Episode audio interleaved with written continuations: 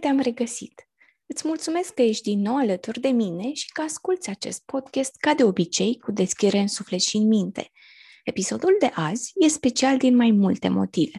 Unul, pentru că veți auzi prima voce masculină din cadrul podcastului și doi, pentru că Samuel îmi este un prieten tare drag și mare mi-e bucuria că mi-a acceptat invitația de a vorbi despre el și despre povestea lui.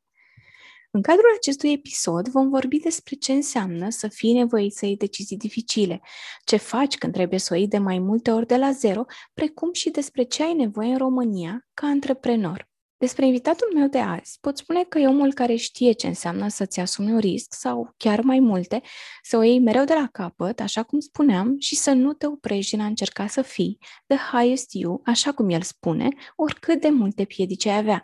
Samuel Haret a plecat din România în Olanda imediat după ce a absolvit liceul. A luat această decizie fără să aibă prea mult sprijin financiar din partea părinților, iar primii trei ani acolo au fost, așa cum el însuși spune, horror.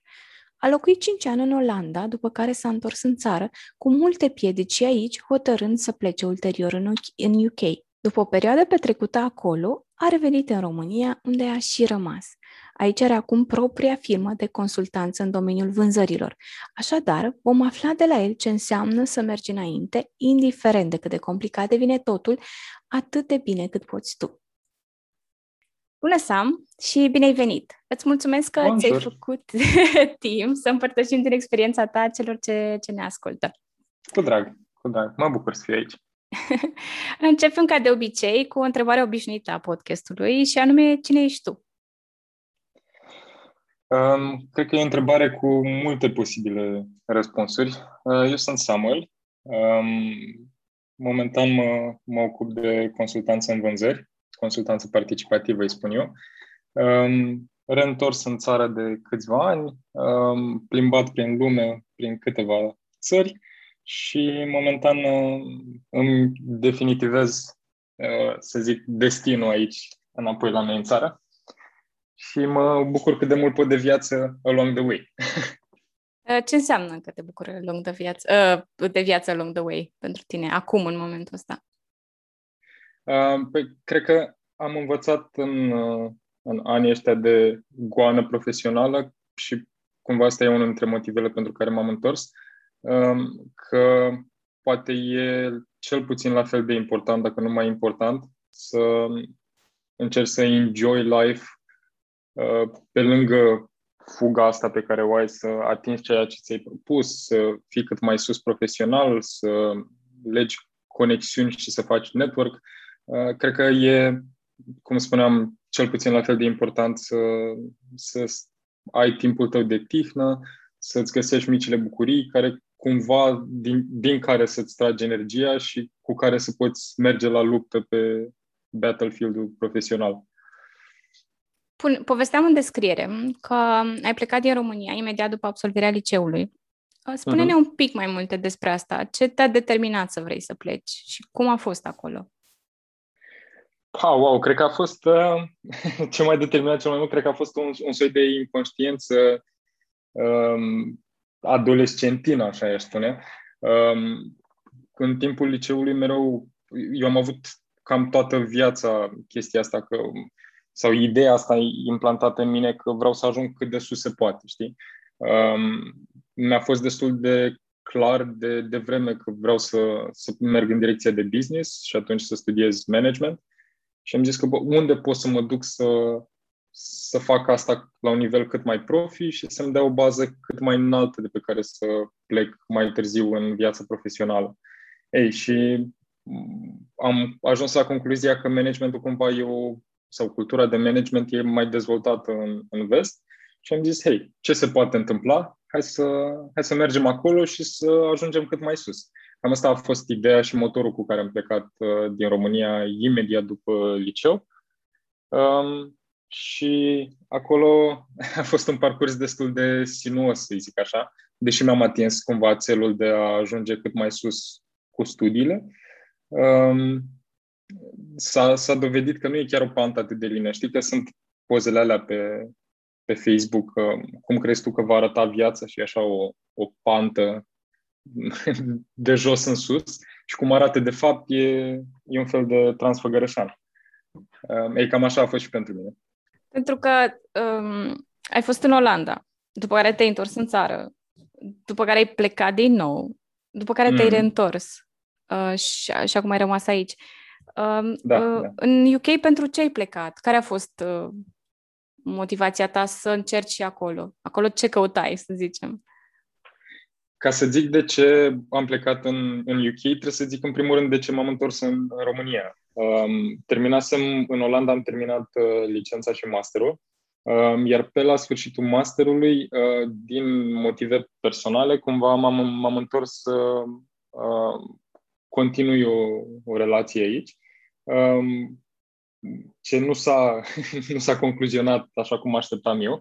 Um, și în paralel am mers și cu, uh, și cu cariera și am încercat cumva să uh, fac o punte între ceea ce am învățat, ce am studiat și ce am muncit în Olanda și cumva să translatez toată experiența mea aici în, aici în țară. Uh, lucrurile n-au mers așa cum mi-am dorit și am fost într-o serie de interviuri care au fost foarte dezamăgitoare pentru mine. Cumva părea că în orice discuție aș fi la orice potențial job, um, lumea decartat toată experiența pe care o aveam acolo și eram pur și simplu un junior care pleca de la zero în România, ceea ce pentru mine uh, era foarte depressing, așa, uh, pentru că acolo, din punctul meu de vedere, cred că am investit lejer zece ani din viață uh, și mi se părea o lipsă acută de respect să, să iei o persoană care a investit atât de mult efort și timp în chestia asta și să zici, ba, ești un junior, hai să vedem ce poți să faci. Ei, și um, am avut în continuare încăpățânarea să nu accept um, un job, să zic, la trei nivele mai jos decât aș putut performa. Nu știu dacă neapărat din mândrie, cât pur și simplu din, din faptul că îmi rănea um, așteptările, să zic.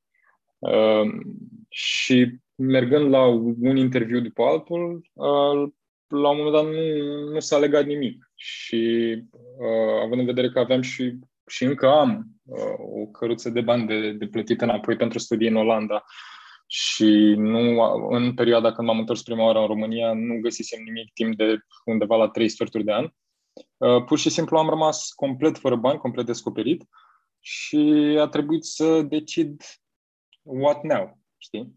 Um, Așa, contextul a făcut că o rudă de-a mea s-a întors în, în Londra, ea fusese acolo pentru mulți ani și am zis, hei, hai să vedem, poate Londra e ceva mai asemănătoare cu Olanda și mai puțin asemănătoare cu România. Și așa am decis să merg acolo pentru a căuta ceva care e, din nou, mai aproape de ceea ce am studiat, unde pot să-mi valorific experiența, dar...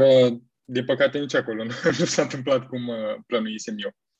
Mi-au rămas două lucruri uh, din ceea ce ai povestit până acum și, întorcându-mă un pic la asta, ar fi o întrebare legată de sistemul de învățământ de acolo, pentru că spuneai mm-hmm. tu că, virgulă, cultura respectivă, uh, din punct de vedere al managementului, e mult mai uh, evoluată acolo și mm-hmm. mă gândesc că educația e, e și diferită acolo și legat de mm-hmm. bani. Uh, Primesc studenții acolo mai mult sprijin decât se primește în România și e ceva în sistemul educațional de acolo ce poate România să împrumute?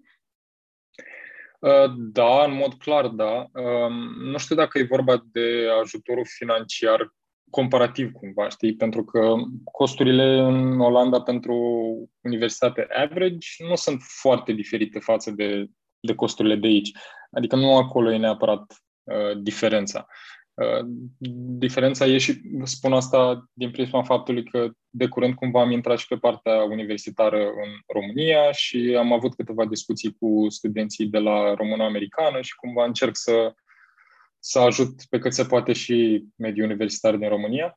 Um, diferența foarte mare e în prisma faptului că tot ce se, sau tot ce am experimentat eu acolo, tot ce se studiază pe partea de management e cât se poate de aplicat și cât se poate de um, în, direcție, în direcție de a te ajuta să performezi cât mai bine după ce termini facultatea um, și să fii un professional cât mai bun. Um, scuze că folosesc romgleza asta, dar cred că uh, ascultătorii or să, or să înțeleagă și uh, e, cred, cel mai bun mod de a, de a exprima unele concepte. Um, spre deosebire de studiile din România, care în continuare se concentrează foarte mult pe a avea parte de o teorie care deja e, scuzați în franceza, destul de obosită, um, și din păcate nu au voie sau nu, nu li se permite să o adapteze la mulți dintre ei. Um, discutam cu rectorul um, Universității Româno-Americane și îmi spunea că undeva la șaptezeci și cinci la sută din program în continuare e dictată de stat, deși toate eforturile lor se concentrează în direcția de a le face cât mai moderne, cât mai aplicate, de a aduce cât mai mulți uh, speakeri din afară și a le vorbi și a, a le oferi o perspectivă de business cât mai aplicată, totuși nu li se permite într-o mare măsură să facă asta. Ei, în contrast cu perspectiva asta, noi lucram foarte, foarte mult pe proiecte, într-un mod în care te ajuta și te pregătea foarte bine. Echipele erau într-o continuă rotație, nu luc- sau de foarte puține ori lucrai cu aceleași persoane, făceam foarte multe studii pe cazuri aplicate, de pe la Oxford, Harvard, și te învăța efectiv ce se întâmplă în mediul de business, chiar dacă poate tu, după absolvire, absolvire nu lucrai în, în, în, în cazuri cu milioane de euro sau zeci de milioane de euro, cum era în, în studiile respective, dar oricum învățai cum să gândești în legătură cu problemele din business. Cred că asta e cel mai important aspect care ar fi util să, să apară și în studiile de management din România și momentan, din păcate, nu-l întâlnesc. Și apropo de educație și mentalitate, întorc- întorcându-mă un pic la ce spuneai mai devreme, când ai venit în România și ai început să mergi la interviuri și angajatorii considerau că experiența de acolo nu e, nu e luată în calcul, cumva. Uh-huh. E ceva ce ar putea fi schimbat tot prin intermediul educației în, în școli? Că mă gândesc, ok, ești într-o, în cadrul unei facultăți, faci parte din anumite proiecte sau poate chiar ai contact în business într-o formă sau alta.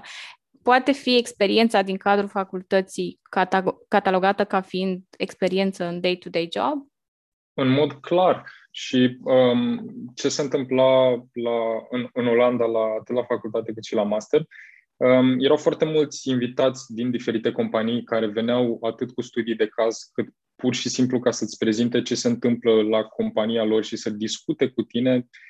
Ceea ce m-a frapat, discutau cu tine cumva de la egal la egal. Adică nu era perspectiva asta care la noi e ceva mai pregnantă de a, tu ești doar un student, ești un copil care încă nu și-a descoperit sensul în viață, eu am o experiență de treizeci de ani, a, ce poți să-mi oferi tu mie? A, hai să-ți dau o sămânță, știi, de experiență.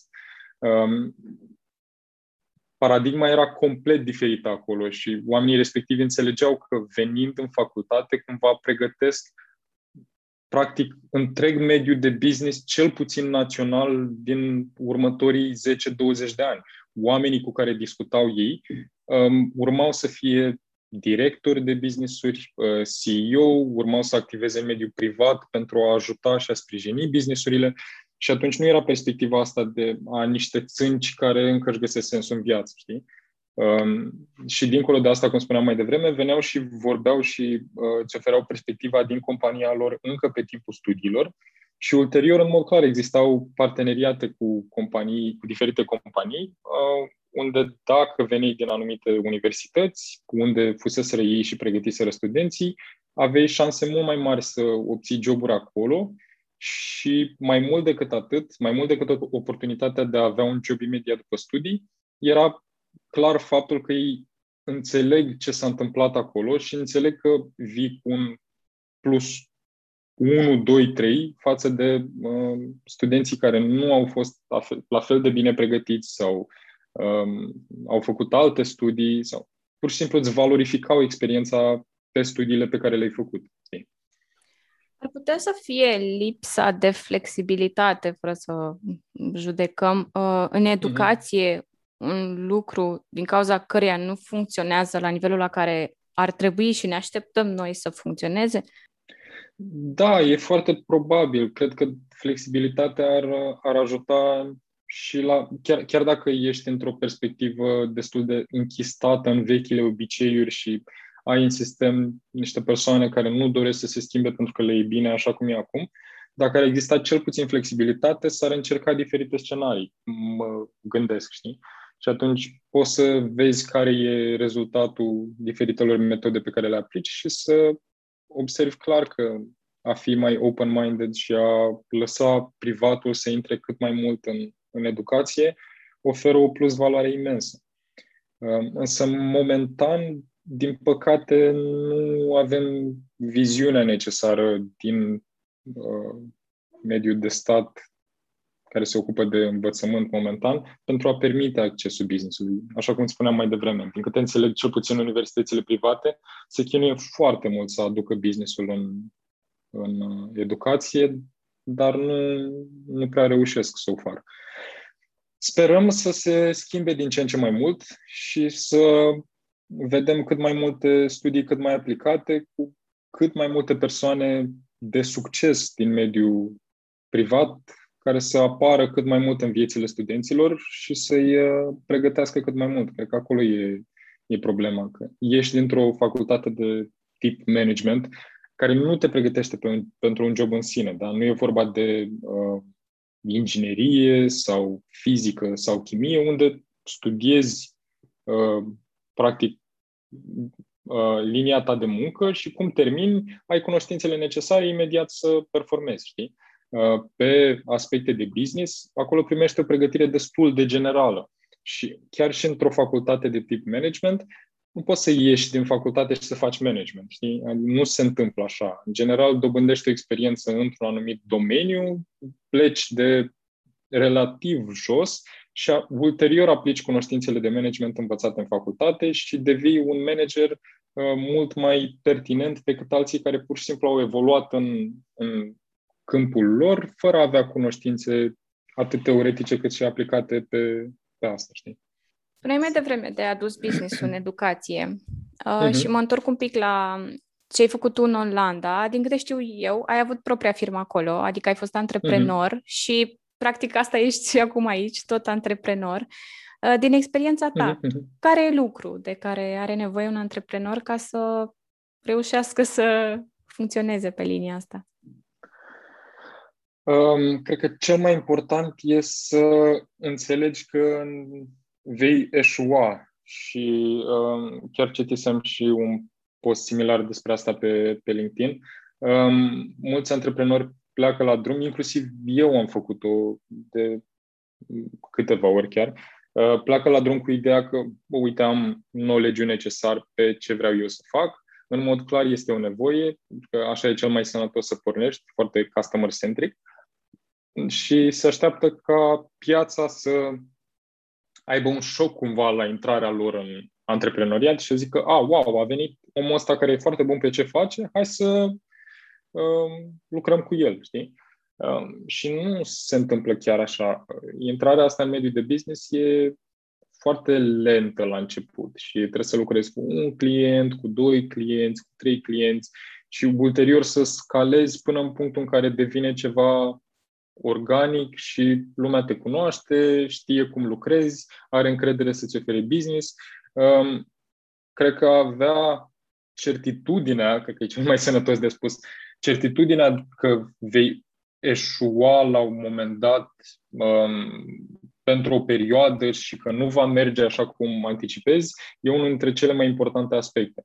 Și apoi, cred că i-aș spune resilience, nu găsesc un termen mai potrivit, capacitatea de a te întoarce într-o stare de spirit și într-o atitudine motivată și determinată să reușești, chiar și după aceste eșecuri. Chiar și când vezi că în prima lună, în a doua lună, în a treia lună, abia reușești să te întreții, pentru că ești ce? Antreprenorii la început se luptă pentru, pentru un venit stabil.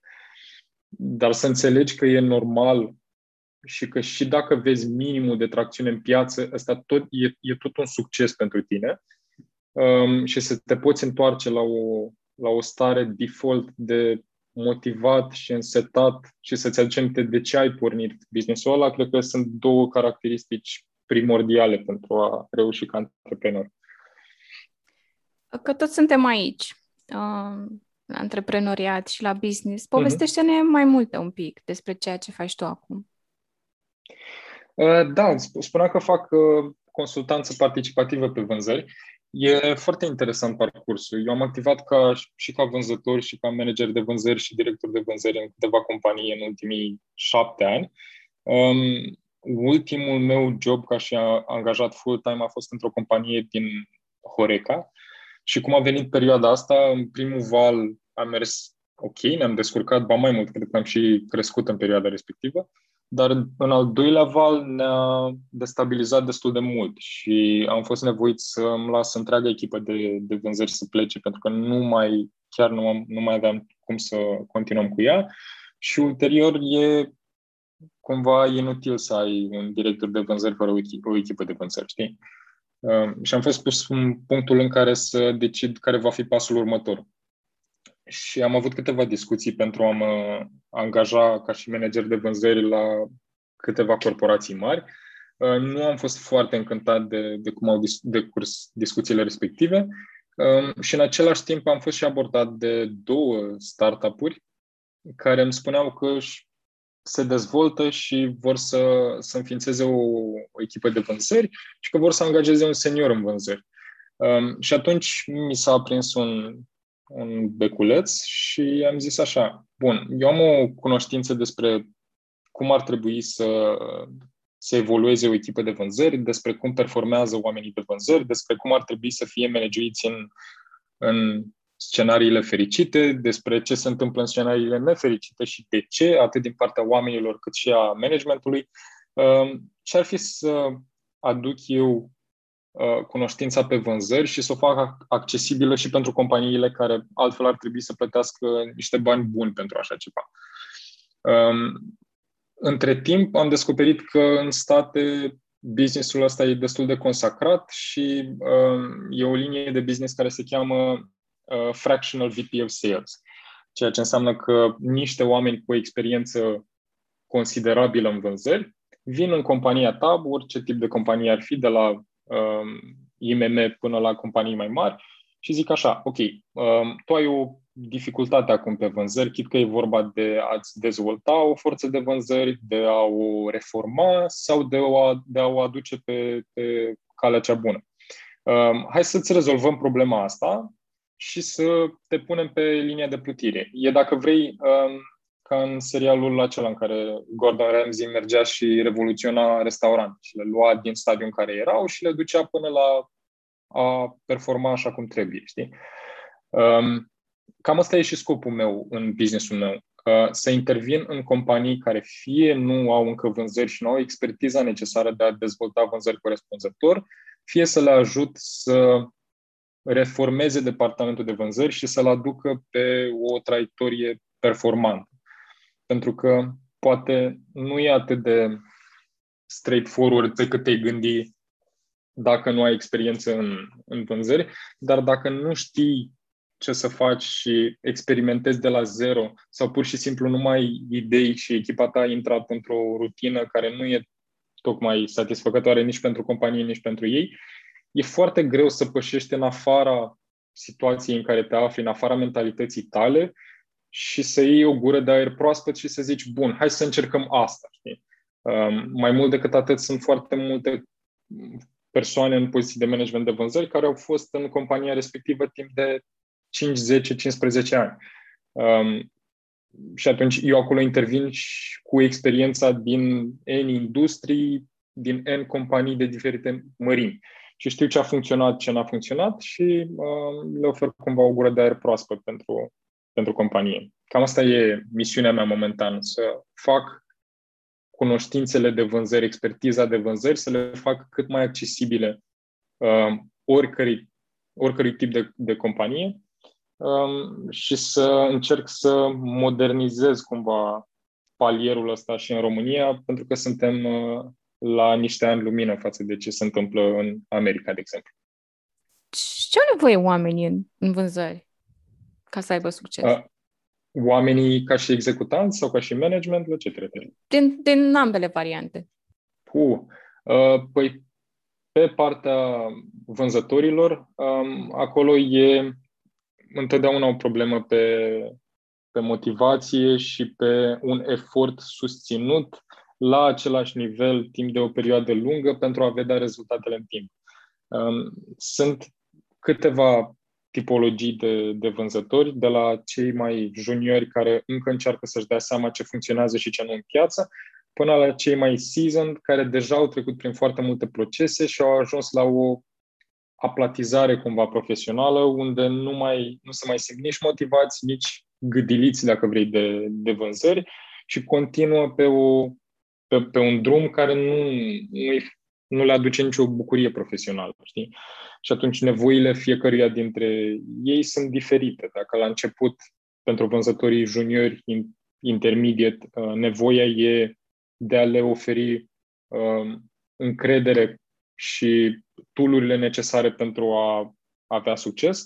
La vânzătorii mai seniori, nevoia e de a le reîmprospăta perspectiva și de a le readuce bucuria în ceea ce fac ei și de a lucra împreună cu managementul pentru a-i face vizibili în funcție de performanțele pe care le, le aduc.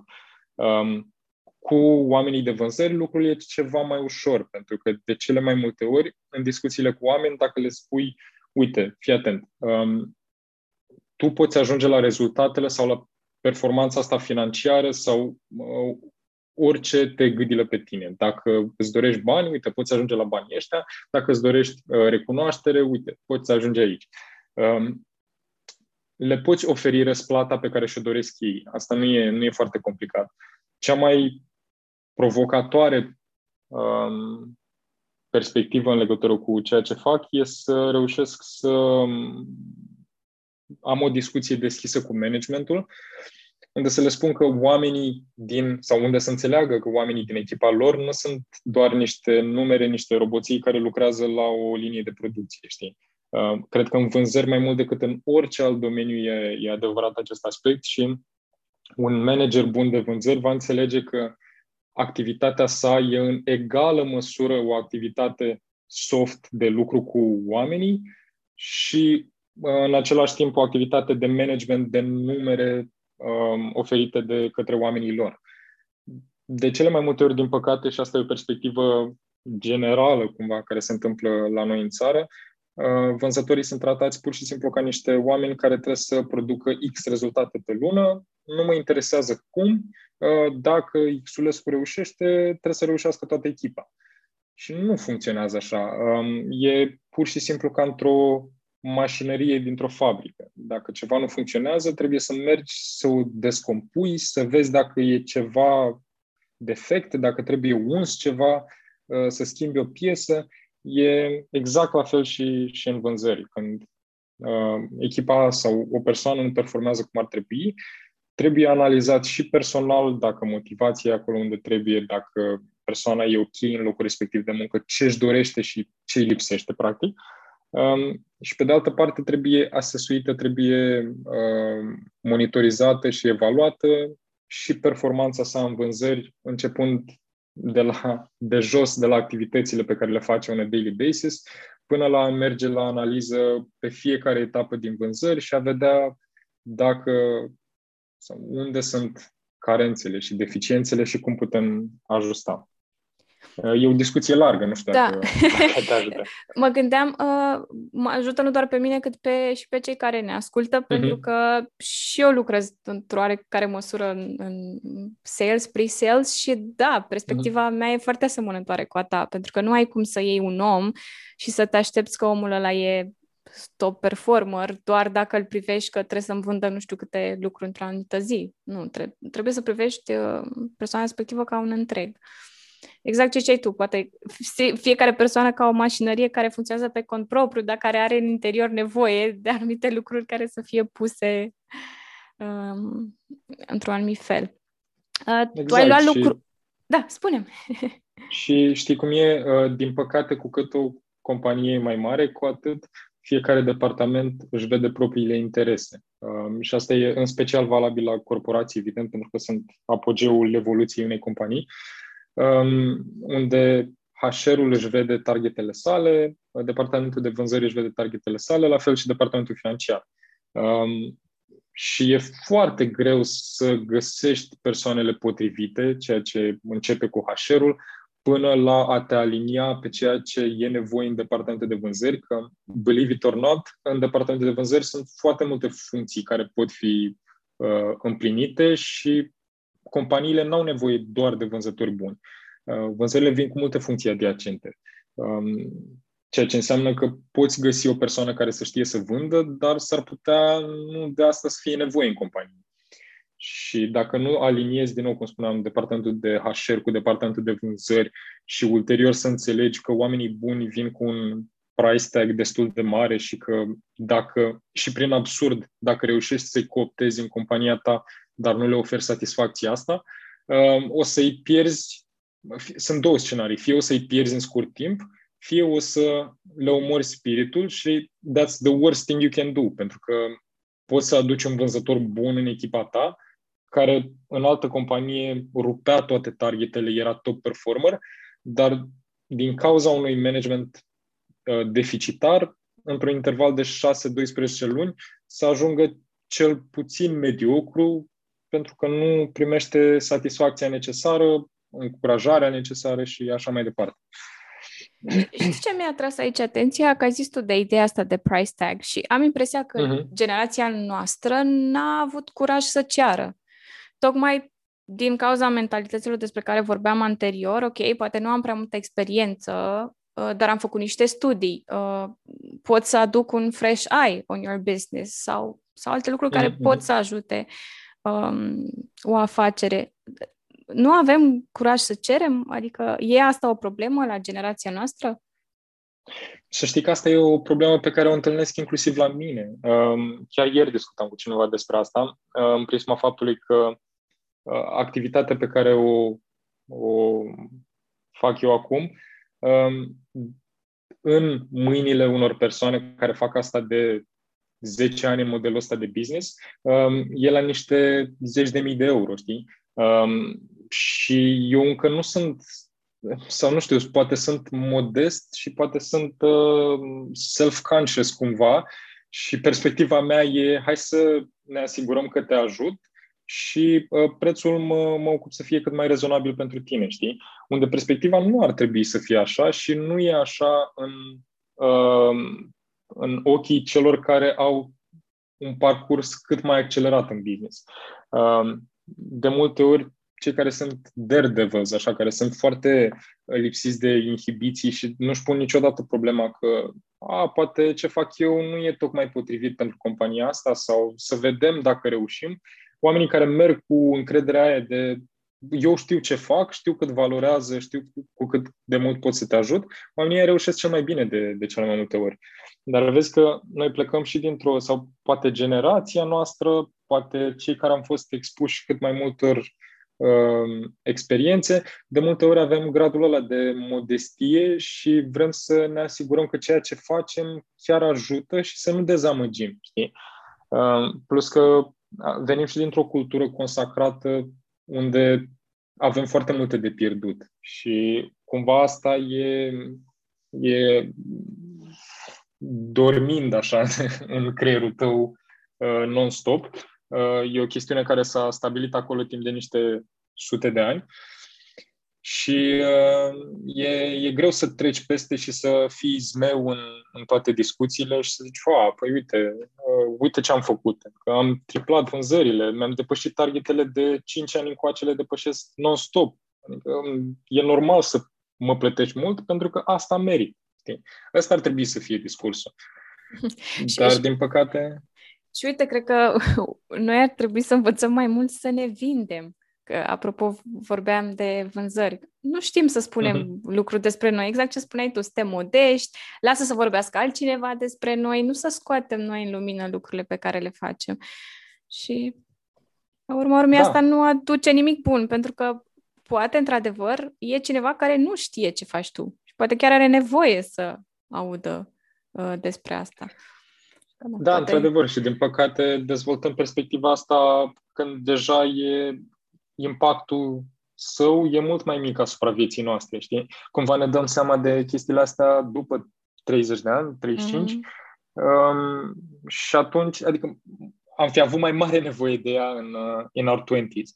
Da. Um, când schimbam mai des joburile, când știam că suntem um, foarte buni pe ceea ce facem, dar, na, cred că e, pe de-o parte, nu, nu vreau să pasez vina dintr-o parte în alta, dar cred că e în egală măsură responsabilitatea angajatului, cât și a angajatorului să, să ducă discuția în aspectele esențiale care sunt de, importante pentru, pentru jobul respectiv și dacă omul chiar e bun, să fii cât de fer se poate cu, cu el. Și din fericire am întâlnit și manageri care, care fac chestia asta, atât manageri pe departamentul lor, cât și manageri de H R. Uh, și sper să fie o specie pe cale de dezvoltare, nu dispariție. Tu știi toate lucrurile astea din experiență. Uh, uh-huh. Și mă întrebam ce ți-ar fi plăcut să știi tu, cu toată experiența pe care o ai acum, dar să știi la început, care să te ajute în acest parcurs al tău.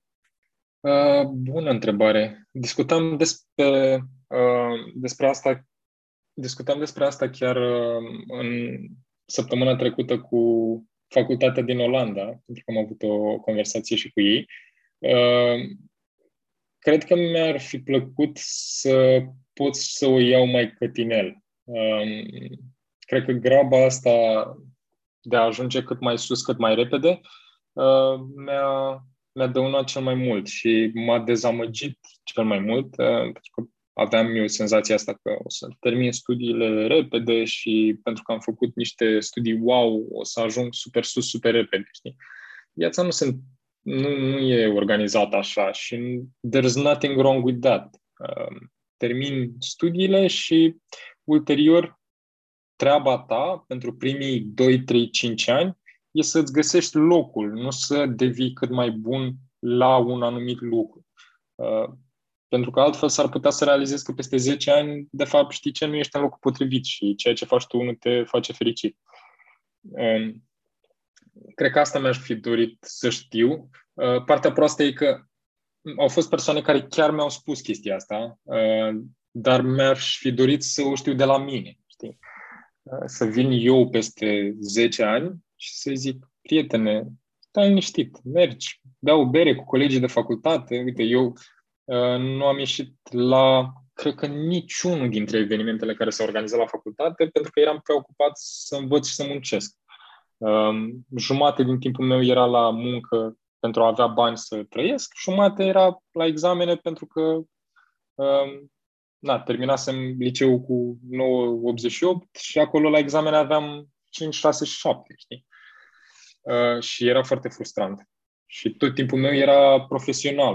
Uh, mi-aș fi zis, prietene, ia-o mai cătinel, mergi, relaxează-te, mai dansa, îmbate-te, adică fă ce fac tinerii și mai buc- bucură-te ceva mai mult de viață, că tot acolo o să ajunge. Adică, ok, poate s-au catalizat niște, niște procese, dar cred că ce-am sacrificat pentru asta nu... nu merită în in hindsight. Și asta se legă de ce spuneai tu la început, că acum încerci să te și bucuri, nu doar să da. fii în, în alergătura asta continuă. Și apropo de alergătură, că tu ai fost într-un carusel continuu de schimbări și decizii, ce a contat cel mai mm. mult pentru tine în caruselul ăsta? Mm. Cred că mi-am dorit, mi-am dorit întotdeauna să, să fiu successful, știi? Să, să ajung la punctul în care... Să, asta a fost întotdeauna dorința mea, să ajung în punctul în care să nu mai pun problema despre ce o să fac luna viitoare sau anul viitor. Deci am avut poziții care erau foarte bine remunerate și fiind în vânzări, o bună parte din remunerație și pe performanța ta și m-am descurcat și era, financiar era ok. Dar întotdeauna am avut uh, frica asta că, bă, ok, o să pierd jobul ăsta, ce o să se întâmple, sau um, nevenind dintr-o familie în mod special de, de um, dezvoltată financiar, să zic, uh, mereu am avut perspectiva asta și nu atât pentru mine cât pentru copiii mei. Uh, nu mi-am dorit niciodată copiii să-și pună problema că, bă, uite, vreau să mă duc să studiez la Oxford, dar de unde bani, știi? Sau mi-aș dori foarte mult să merg într-o țară, să iau un an, să explorez Asia, vreau să mă duc în Tibet, să mă dezvolt personal. Dar n-am cum, pentru că trebuie să plătesc R D S-ul la sfârșit de lună, știi? Um, am vrut întotdeauna să, să ajung la o stabilitate, nu la, nu la o bogăție, cât la o stabilitate, știi? Și asta m-a motivat întotdeauna și atât în momentele în care uh, veneam din, în Londra din depozit după zece ore de muncă cu vânătăi pe tot corpul, după mutat butoaie de trei sute de kile, uh, mereu am avut perspectiva asta în, în minte și am zis că eu practic nu muncesc pentru mine, muncesc pentru toți cei care vin după mine. Uh, mereu am considerat că misiunea mea în viața asta e să ridic familia din care vin și pe care o să o las în urmă la un punct exponențial față de cel de la care am plecat eu, știi? Um, ai mei și-au dat toată silința și-au făcut tot posibilul să-mi fie mie cât de bine, uh, dar din punctul în care era, erau ei. Uh, un punct care nu era extraordinar de, de sus, să zic, la nivel internațional. Eu aș vrea să le ofer un start cât, cât mai sus și de acolo să aleagă ei ce vor să facă în viață. Chit că vor să aibă succes profesional așa cum îl înțelegem noi acum, chit că vor să aibă o viață fericită, să poată face ce își doresc ei. Știi? Ai fost nevoie să ai multe decizii. Uh, îți povesteai mai devreme cu ridicat trei sute butoaie mari. Uh, ascultatorii noștri nu, nu te cunosc, dar Sam nu vă imaginați că este un bărbat extraordinar de corpulent, adică să ridici un butoi de trei sute de kilograme pentru el e un efort. Așa că, da, să iei decizii de genul ăsta și poate decizii care în momentul respectiv nu te duc neapărat în punctul în care vrei să fii.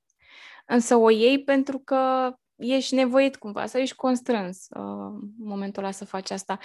Și legat de asta, care a fost cea mai dificilă decizie pe care ai fost nevoit să, să o iei? Um, cred că au fost uh, două decizii care pentru mine vor, uh, vor rămâne tipărite întotdeauna în, în mintea mea, decizii personale, pentru că au fost și profesional câteva puncte care m-au, uh, m-au marcat foarte mult. Dar personal, cred că a fost în primul rând în Olanda pe timpul licenței, când era o perioadă unde timp de câteva luni, cred, mâncam doar cartofi congelați pentru că erau practic cel mai ieftin și cel mai consistent aliment.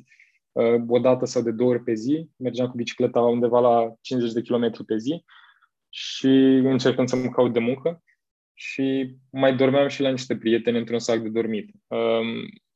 Acolo a fost o decizie foarte dureroasă de a continua sau mă întoarce. Eu știam că dacă m-aș fi întors, probabil aș fi putut fi ok înapoi în țară sau înapoi în Bârlad de unde sunt. Aș fi fost ok, nu mi-aș fi pus problema de, de mâncare, de adăpost, chiar de un job ulterior, știi? Acolo nu a fost o chestiune de dacă rămân în Olanda, în mod clar îmi va fi mai bine dacă termin, după ce termin studiile. Nici nu s-a pus problema așa, dar a fost o chestiune viscerală în mine, care mi-a zis că dacă mă întorc, nu doar că cei ce știau că am plecat mă vor vedea ca un eșec, dar eu mă voi simți ca un eșec. Și asta pentru mine ar fi fost cel mai dureros aspect.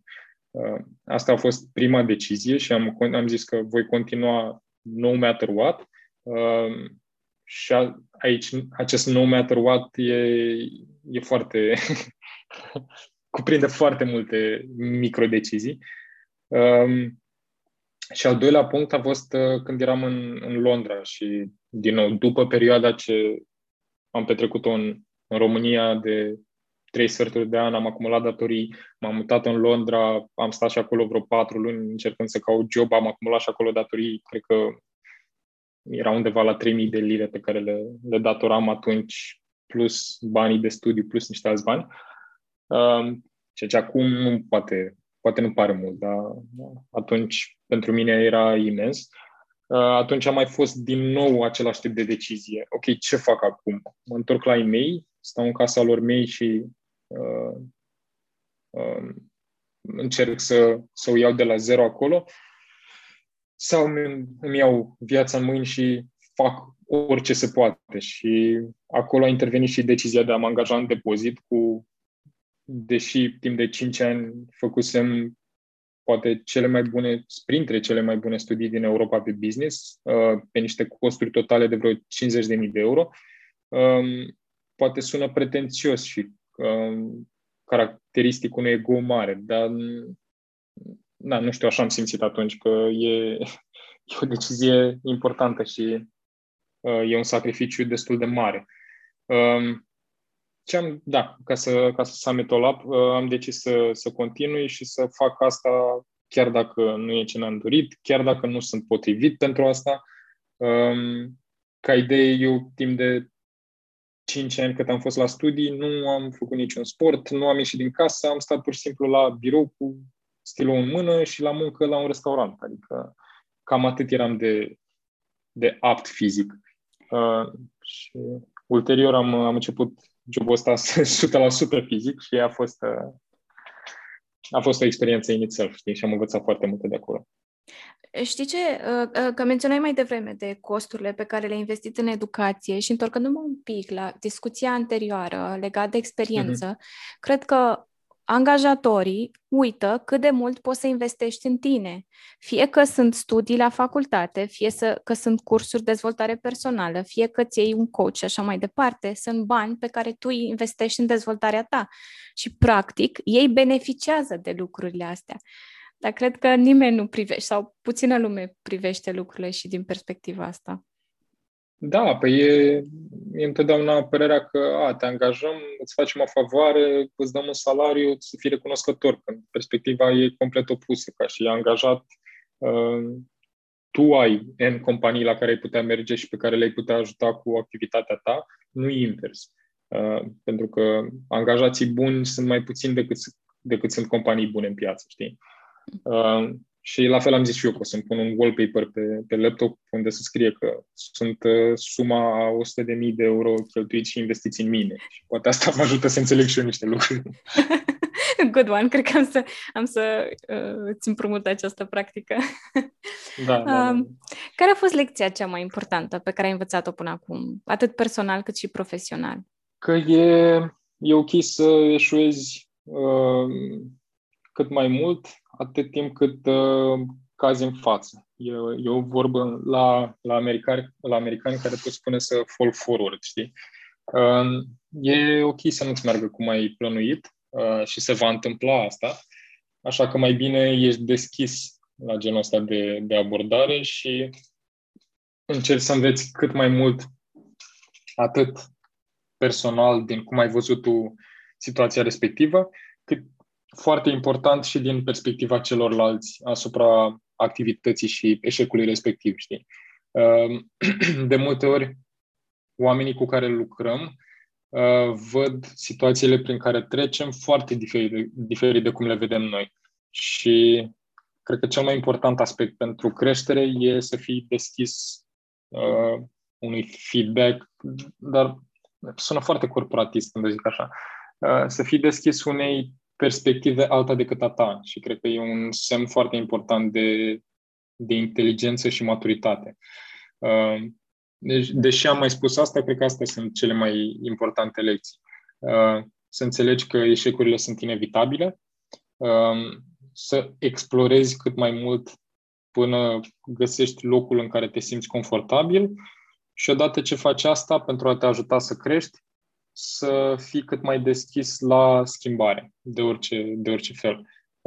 Asta nu înseamnă să-ți pierzi tu ceea ce te face pe tine tu, dar să înțelegi că până la urmă trăiești într-o comunitate și orice faci, îi afectează și pe cei din jur și they have a say, fie că îți dorești, fie că nu. Ai regrete? Uh, da, am. Uh, cumva toată viața am zis că o să trăiesc uh, o viață de haiduc unde o să decid tot ce vreau să fac eu în viața asta și am tot acționat în, în virtutea motorului ăstuia, știi? Uh, și când am plecat din țară, au fost foarte multe persoane care mi-au zis că nu fi nebun, adică e, o, e o, un salt imens care o să fie periculos și o să fie greu, uh, ceea ce și-a, ce-a și fost. Uh, dar am zis, bă, poate să fie, dar e decizia mea, eu vreau să fac asta, nu vreau să trăiesc o viață cu regrete. Uh, ei, uite că, până la urmă, s-au, s-au adunat niște regrete, dar cred că majoritatea nu sunt atât de uh, ce aș fi putut să fac eu diferit sau că am greșit cu o anumită decizie, uh, deși sunt și câteva din astea, dar majoritatea sunt de uh, retrospectivă și Uh, am înțeles că unele decizii pe care le-am luat uh, au dus la niște rezultate pe care nu le-aș fi putut prevedea, dar prevede, dar ar fi putut fi diferit și ar fi fost mai bine să fie diferit și uh, mi-ar fi plăcut să fie diferit. Dar, uh, din păcate, nu se întâmplă așa și cumva trăiesc cu confortul despre care îți spuneam mai devreme, știi, că fiecare decizie, nu cred că a fost nicio decizie până acum în, în viață unde să, să zic, băi, eu îmi doresc să fac asta, dar nu fac asta pentru că. Uh, nu. Orice, orice mi-am dorit să fac, am, am mers full speed către asta. Uh, nu știu dacă e o, un, un mod de viață pe care îl recomand neapărat, dar măcar îmi... Îmi, îmi amortizează din căderea, din diferitele căderi pe care le-am avut, știi? De unde găsești resursele? Când, având în vedere că a trebuit să o iei de atât de multe ori de la zero. Probabil mulți în locul tău s-ar fi dat bătuți. Ok, n-am reușit asta, nu mai fac nimic. Dar nu e cazul tău. De unde îți găsești puterea și determinarea? Ți-am zis, cred că mare parte a fost din inconștiență. Uh, trebuie să recunosc. Uh, m-am luată de la zero de multe ori pentru că am zis că a, reușesc eu și uh, știi cum e în filmele americane că, sau în Baltagul sau uh, eroul eșuează de două ori până reușește a treia oară. Uh, ei, se pare că în viață poți să eșuezi și de mai multe ori până reușești, uh, asta e altă poveste. Dar mai nou, nu știu, cred că mă încarc din ceea ce știu că se va întâmpla la un moment dat în viitor pentru mine și pentru familia mea, ceea ce îți spuneam mai devreme, și pentru că nu văd, nu mă văd trăind altfel, nu mă văd având altă viață și atunci ghiși ce? Trebuie să mă ridic dimineața și să, să rup, să dau cea mai bun din mine și să make the most of everything. Cam așa o văd eu, momentan. Deși stai liniștită că sunt uh, săptămâni unde nivelul de energie e uh, sub nivelul mării și e normal. Adică... Suntem oameni, suntem roboței. Ah, exact, exact. exact. Și mi-a venit o idee în, în timp ce vorbeai legat de regrete. Cred că am citit într-o carte la un moment dat că regretele te ajută să nu mai repeți același lucru. Adică cred că la, la un moment dat e important să ai regrete, depinde din ce perspectivă le privești. Înseamnă că regreți mm-hmm. un lucru și înseamnă că nu mai vrei să-l mai faci. Deci, poate asta ar fi o altă perspectivă. Da, corect. Și cred că încă un lucru care mi-a fost foarte util later on in life e să nu mai acționez imediat ce decid cum vreau să acționez. Că cred că asta e o, chestie, e o caracteristică specifică tinerilor. Nu e neapărat că deci, sau nu e aspectul negativ, nu e că deciziile sunt mai puțin bune, ci faptul că acționează imediat cum iau o hotărâre. Știi? Vreau să fac asta. Acum o fac. E util să, să o iei mai, mai lent în viață, pentru că deciziile mai gândite sunt de obicei mai bune. Mie mi-a plăcut tare mult discuția. A, și și ne, apropiem, ne apropiem de uh, finalul uh, podcastului, episodului nostru. Și printre ultimele întrebări pe care o adresez tuturor invitaților e să ne spună trei lucruri sfaturi sau idei cu care ascultătorii să, să rămână după această discuție? Care ar fi acelea, din punctul tău de vedere? Um, în primul rând, uh, căderile sunt inevitabile.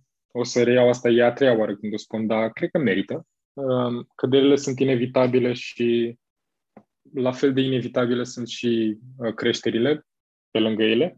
Deci odată când cazi, ulterior și crești și o, de multe ori după o cădere ajungi mai sus decât erai înainte. Um, în al doilea rând, e mai important, sunt mai importante cele șaisprezece ore pe care le petreci cu tine și cu cei dragi decât cele opt ore de la muncă. Um, în mod clar, cele opt ore de la muncă sunt făcute să susțină celelalte șaisprezece ore și nu invers. Și în al treilea rând, um, cred că ceea ce le voi spune și copiilor mei e poți ajunge unde îți dorești tu să ajungi, oriunde. Um, și aici vorbesc inclusiv de a ajunge Steve Jobs și uh, oricine, Bill Gates și așa mai departe, sau uh, Michelangelo. Poți ajunge oriunde îți dorești tu. Um, Și asta e și perspectiva pe care o promovează filmele americane, doar că ele omit faptul că fiecare cale pe care îi luau cere și necesită sacrificii. Și cu cât mai vizibil îți dorești să fii într-un anumit aspect, cu atât mai multe sacrificii uh, vor fi necesare. Așa că tu decizi unde vrei să ajungi, dar asumă-ți că cu cât mai sus, cu atât mai multe sacrificii. Dacă vrei asta, super, dacă nu, e foarte ok să trăiești uh, foarte liniștit, știi?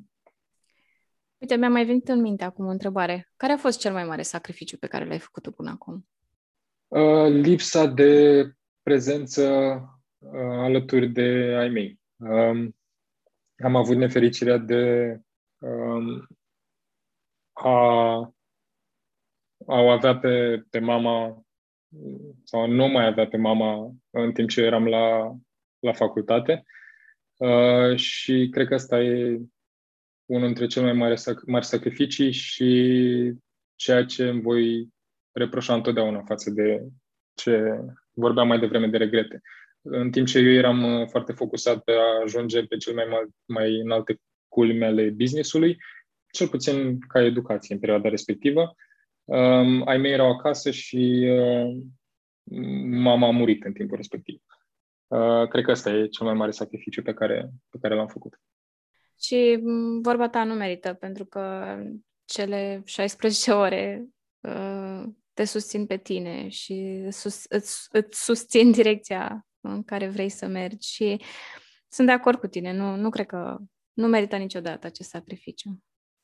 Da, și în... Uh, În perioada, în, în momentul de față, nu cred că sunt bani pe care nu i-aș da uh, ca să fi putut să vorbesc cu ea înainte de, de evenimentul respectiv. Uh, lucru pe care nu am apucat să-l fac și uh, nu cred că îl voi putea scoate din minte vreodată în viața asta. Mulțumesc! Uh, uh, e un moment de vulnerabilitate, cel puțin eu așa îl percep și mă bucur că, da. Nu, e în sensul pozitiv, pentru că asta e pentru ascultătorii noștri. Când ai succes în business și faci lucrurile la nivel rațional, într-o oarecare măsură, da. Să nu uităm că, că suntem oameni și că oricât de îndreptați am fi în direcția asta, le avem pe ale noastre și la urma urmei asta înseamnă un simplu exercițiu de imaginație legat de oamenii de vânzări, da? Să spunem că un om de vânzări ar trece prin asta și managerul lui nu știe lucrul ăsta. Nu are cum omul respectiv să fie top performer dacă trece prin experiențe de genul ăsta. Adică e important să privim oamenii uh, dintr-un întreg, sau cel puțin așa cred eu. Da, corect. Și fiecare persoană, oricât de uh, succes ar fi, uh, până la urmă fiecare ne confruntăm cu vulnerabilități, cu probleme, cu dificultăți și uh, de cele mai multe ori uh, persoanele care sunt cel mai sus au avut parte de cele mai multe astfel de, de neplăceri. Dar uh, ți-am zis, așa cum spuneam mai devreme, fiecare decide unde vrea să ajungă și cât de sus. Important e să ne asumăm că drumul uh, s-ar putea să fie mai greu sau mai ușor. Da. Uh, și cum ne apropiem de final, un singur mm-hmm. lucru. Spune-le ascultătorilor noștri unde te pot găsi dacă au nevoie de experiența ta. Mă, mă puteți găsi în special pe, pe LinkedIn, atât cât și pe haret consulting punct com și pentru orice, orice întrebare legată de vânzări, orice ajutor pe care îl pot oferi, orice sfat sau părere, dincolo de colaborare profesională, cu tot dragul. Așa că Samuel Haret pe LinkedIn sau haret consulting punct com și discutăm cu cea mai mare plăcere. Mulțumesc mult de tot! Um, Cu tot dragul! Mi-a plăcut tare mult. Um, cred că am omis să spunem ascultătorilor noștri că noi ne cunoaștem de foarte mult timp și a fost o ipostază diferită pe care am avut-o acum, pentru că um, eu știam oarecum, știam povestea, însă m-am bucurat să aud lucrurile așa, din perspectiva asta. Așa că îți mulțumesc tare mult că ți-ai făcut timp și că ai împărtășit ascultătorilor noștri din ceea ce știi tu să faci, prin ceea ce ai trecut și bucățică din tine. Cu tot dragul și abia aștept să, să aud restul poveștilor din, din podcast și la cât mai multe, zic. Mi se pare o idee foarte faină. Mulțumesc mult! Aici încheiem acest episod.